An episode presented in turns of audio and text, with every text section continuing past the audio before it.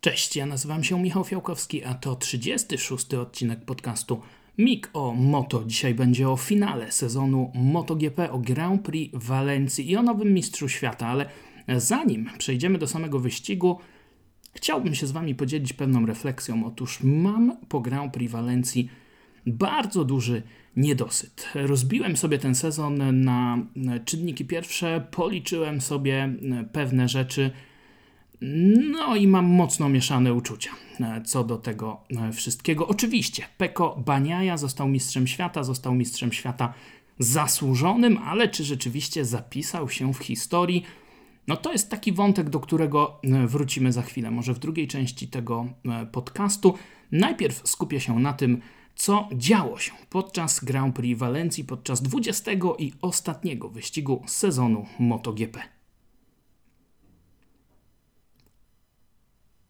Pole position w sobotę wywalczył Jorge Martin, zawodnik zespołu Prima Pramac Racing, kolejny zresztą już z rzędu pole position tego hiszpańskiego zawodnika, zawodnika, który ścigał się przed własnymi kibicami, no i był bardzo zdeterminowany, aby wywalczyć zwycięstwo. No i to zwycięstwo bardzo pomogłoby właśnie Peko Baniai, bo przypomnę, po tym co działo się w Malezji, Peko Baniaja przyleciał do Walencji z 23-punktową przewagą nad e, Fabio Quartararo, obrońcą tytułu, na 25 punktów możliwych jeszcze do zdobycia.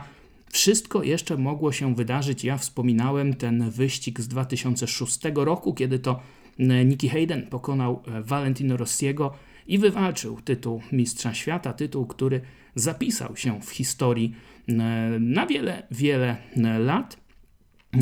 Ale szansa, żeby to się powtórzyło w minioną niedzielę, była niestety niewielka. Po pierwsze, Peko miał dużą przewagę e, w klasyfikacji generalnej, no i miał też innych zawodników Ducati, którzy mogliby mu e, w tym wszystkim pomóc. A więc Fabio Quartararo musiał wygrać wyścig, liczyć na to, że e, Peko ukończy zmagania poza pierwszą czternastką, no a Peko Baniaja mógł liczyć na to, że jak ktoś inny z zawodników Ducati wygra, albo w ogóle jak wygra ktoś inny, no to będzie po zabawie i w takim układzie Peko nawet nie musiałby dojeżdżać e, do mety. I wygrał oczywiście ostatecznie, e, rzeczywiście inny zawodnik wygrał Alex Rins, pożegnalne zwycięstwo dla ekipy Suzuki.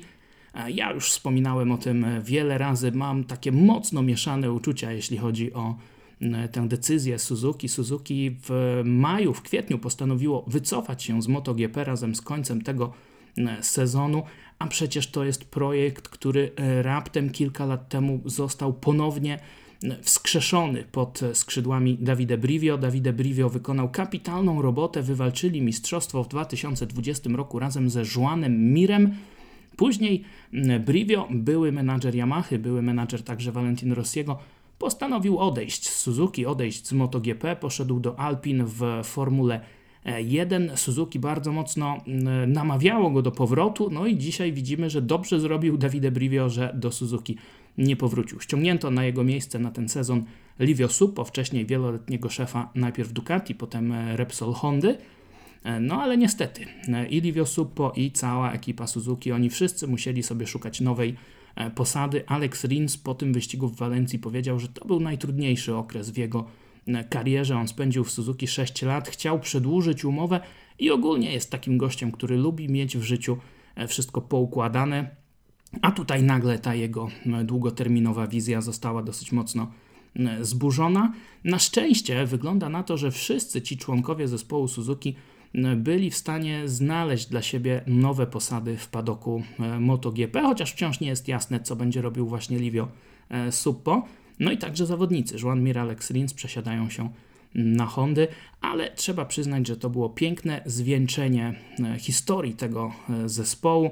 Alex Rins po starcie z drugiego rzędu od razu wystrzelił na prowadzenie. No i to jest niespodzianka, bo po pierwsze, Suzuki, mimo że w tym roku zrobiło duże postępy, miało lepszy silnik, zawsze miało świetne tempo wyścigowe, oszczędzało opony, to jednak nigdy nie było motocyklem jakimś specjalnie dobrym w kwalifikacjach.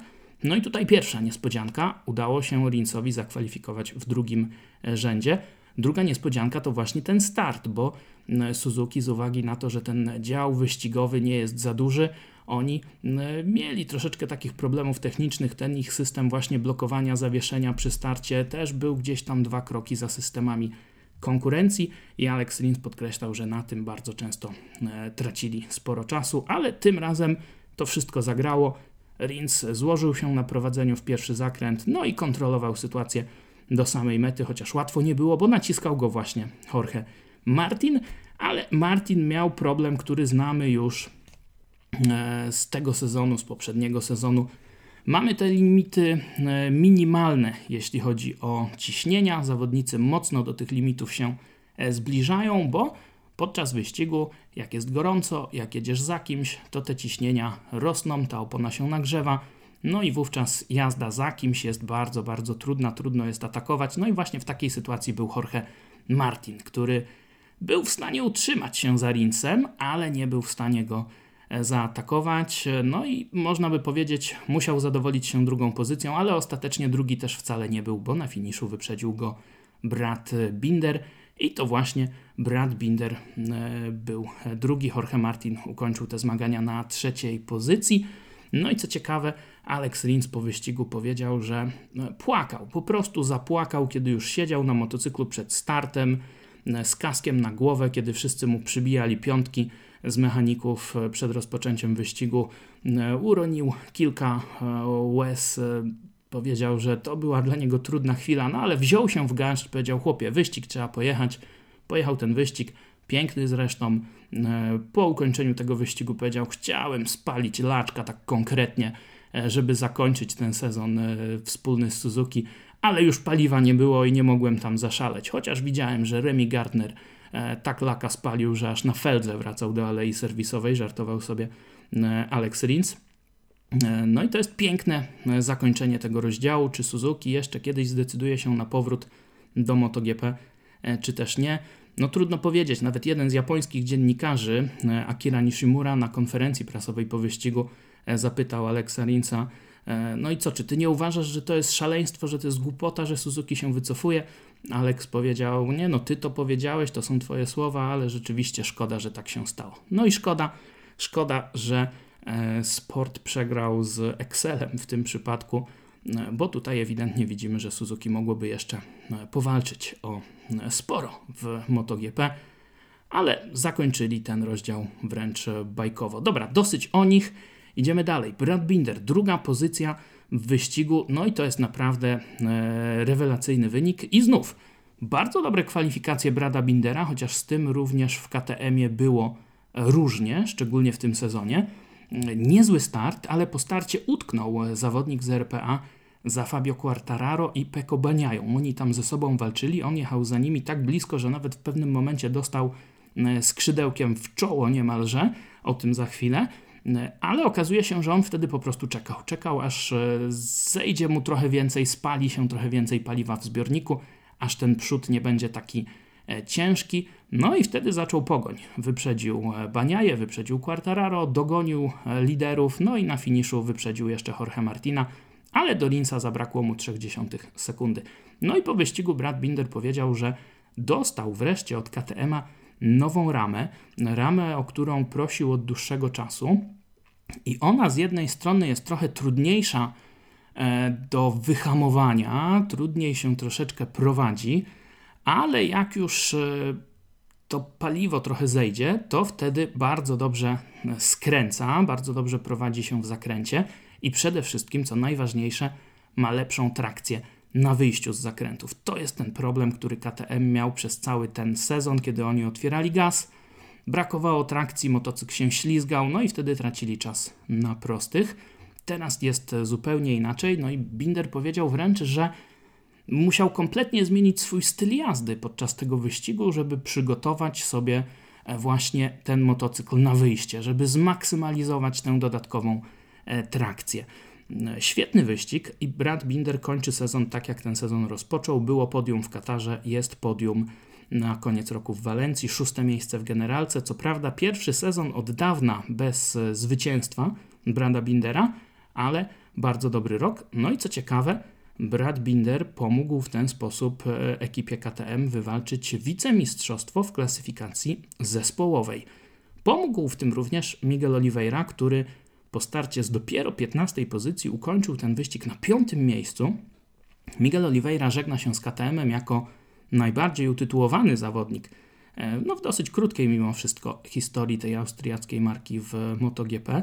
Ale pamiętajmy, że Miguel Oliveira przecież tej nowej ramy nie miał w Walencji, no bo on zmienia barwy, dlaczego mieliby mu takie nowe rozwiązania inżynierowie e, udostępnić, a też pojechał bardzo dobry wyścig, więc e, zobaczymy, czy ten e, wyścig Bindera, czy to podium, to jest zapowiedź tego, że KTM zrobił duże postępy, czy po prostu ta Walencja tak dobrze im leży. No bo pamiętamy, że tutaj też pierwsze podium wywalczył przed laty dla KTM Pole Spargaro, więc to zawsze był taki tor dla tej marki, dla tego motocykla e, mocny. No ale to, że e, Brad Binder i Miguel Oliveira wywalczyli drugie miejsce dla KTM w klasyfikacji zespołowej, to pokazuje też to, dlaczego ja mam tak duży niedosyt po tym sezonie.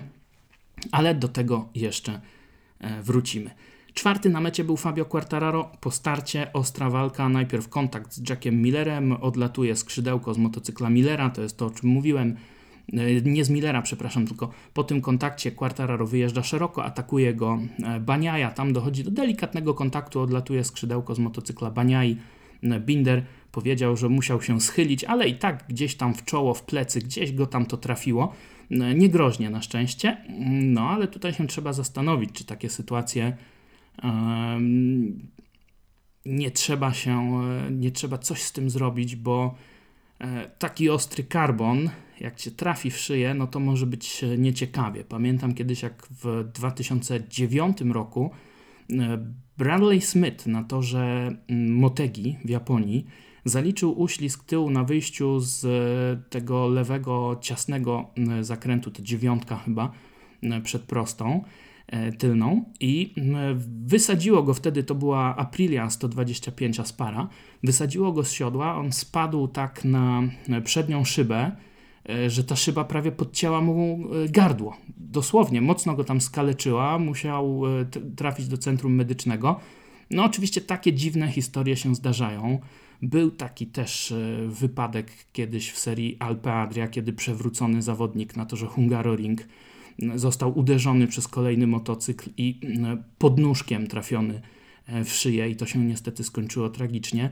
No, pewnych rzeczy nie jesteśmy chyba w stanie wyeliminować mimo wszystko ale te karbonowe elementy aerodynamiczne, jak to odpada, no to może być groźne. Myślę, że gdzieś nam to wszystkim umknęło w, w natłoku tych emocji, jakie mieliśmy w Walencji, ale to taka historia, którą będzie trzeba zimą na spokojnie e, przeanalizować. No ale teraz już to zostawmy. Fabio Quartararo e, po tej walce szybko poradził sobie z Peko Baniają, poradził sobie z rywalami i gonił e, wtedy czterech zawodników, e, którzy jechali przed nim. E, Rins, Martin, Mark Marquez i Jack Miller, który też wykorzystał tę walkę Peko Baniai i Fabio Quartararo przez dwa okrążenia, tam pomiędzy drugim a czwartym kółkiem oni walczyli. Wykorzystał tę walkę Peko Baniai i Quartararo.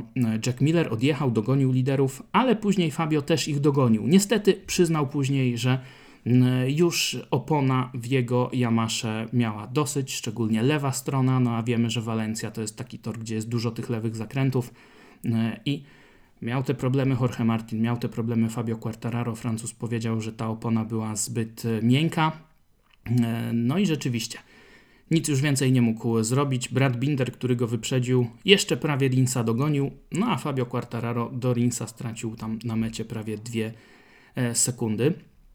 I niestety w takich okolicznościach e, z mistrzowskim tytułem się e, pożegnał. Pożegnał, bo Peko Baniaja dojechał do mety na e, dziewiątej pozycji.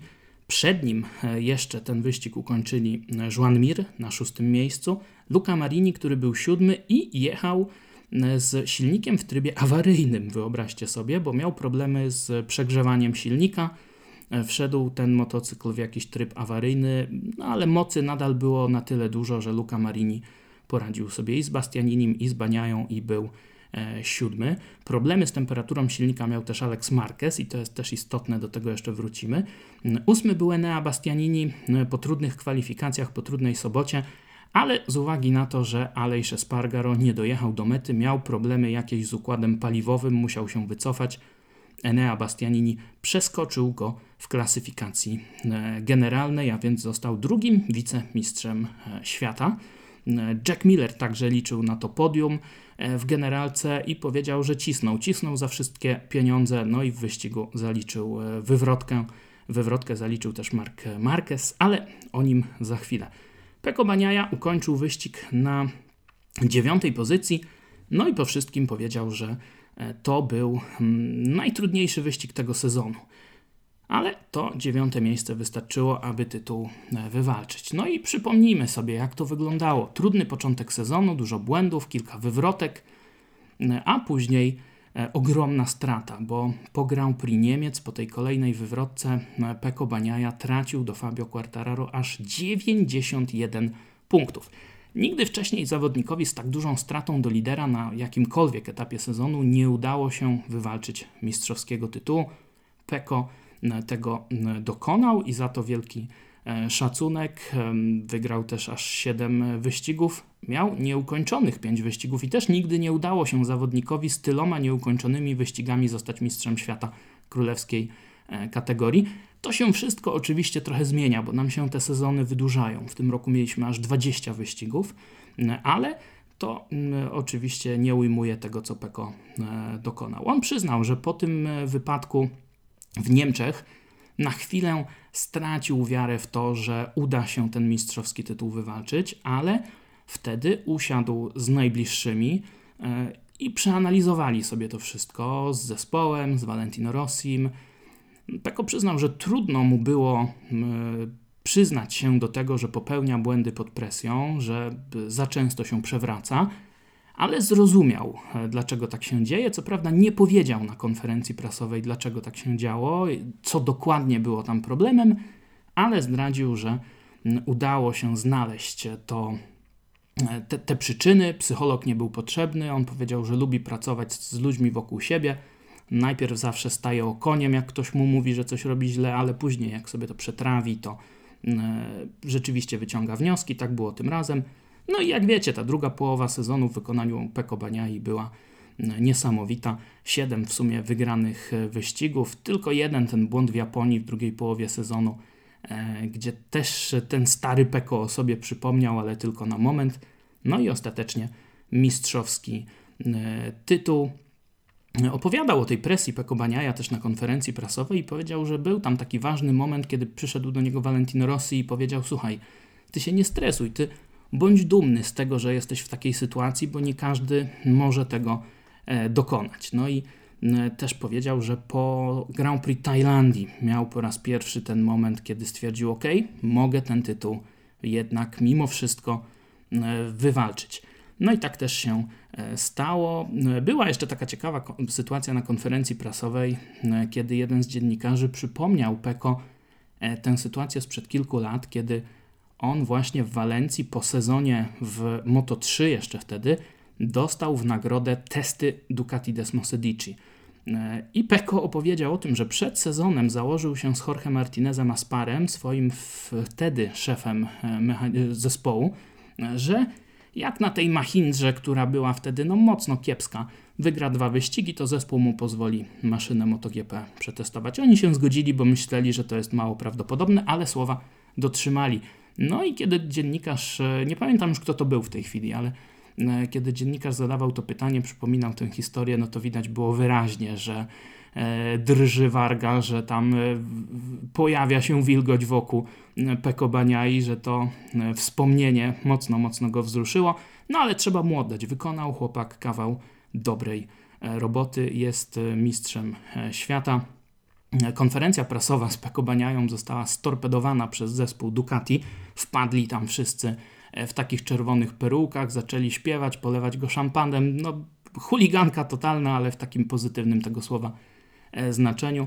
Ducati mocno świętowało. E, zabawne było też to, że e, związali, najzwyczajniej w świecie skrępowali, zawiązali, zakuli w kajdanki, owinęli taśmą szefa mechaników Jacka Millera, Christiana Populina i wynieśli go do KTM-a.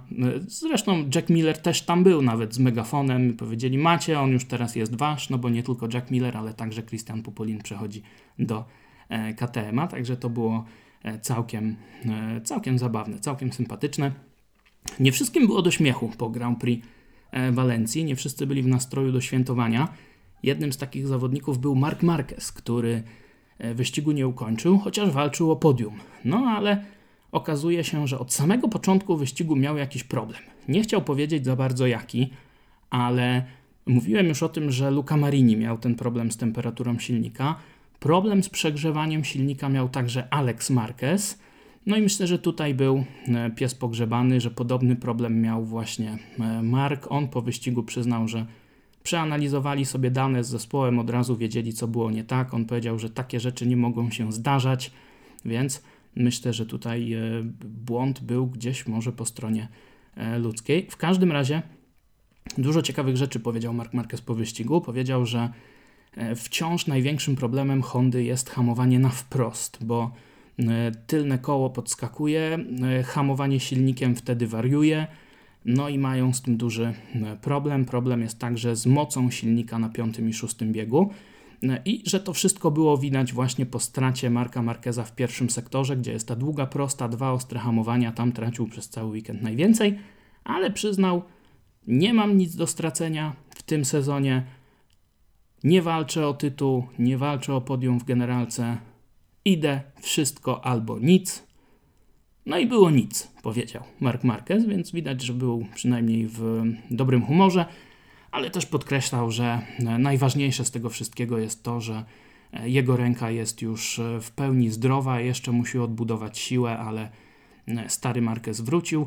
No i też w nawiązaniu do tego, że poszedł za wszystkie pieniądze w Walencji, powiedział: No, za rok to już będzie inaczej. I tym sposobem dochodzimy do tego, E, mojego niedosytu, o którym mówiłem na początku. Mianowicie wielu zawodników e, pytanych po Grand Prix Walencji e, o te mistrzowskie rozstrzygnięcia mówiło tak, Peko wykonał świetną robotę, absolutnie zasłużony mistrz, ale miał też przewagę, jeśli chodzi o motocykl. Miał lepszą maszynę, Fabio miał fatalną drugą połowę sezonu, miał dużo gorszy motocykl, też kilka błędów gdzieś tam popełnił. No i właśnie to słowo błąd. Mark Marquez powiedział, że to był rok błędów, że tych błędów w czołówce było za dużo. No i ja sobie postanowiłem to wszystko, słuchajcie, policzyć. Peko Baniaja w tym sezonie zdobył 265 punktów na 20 wyścigów.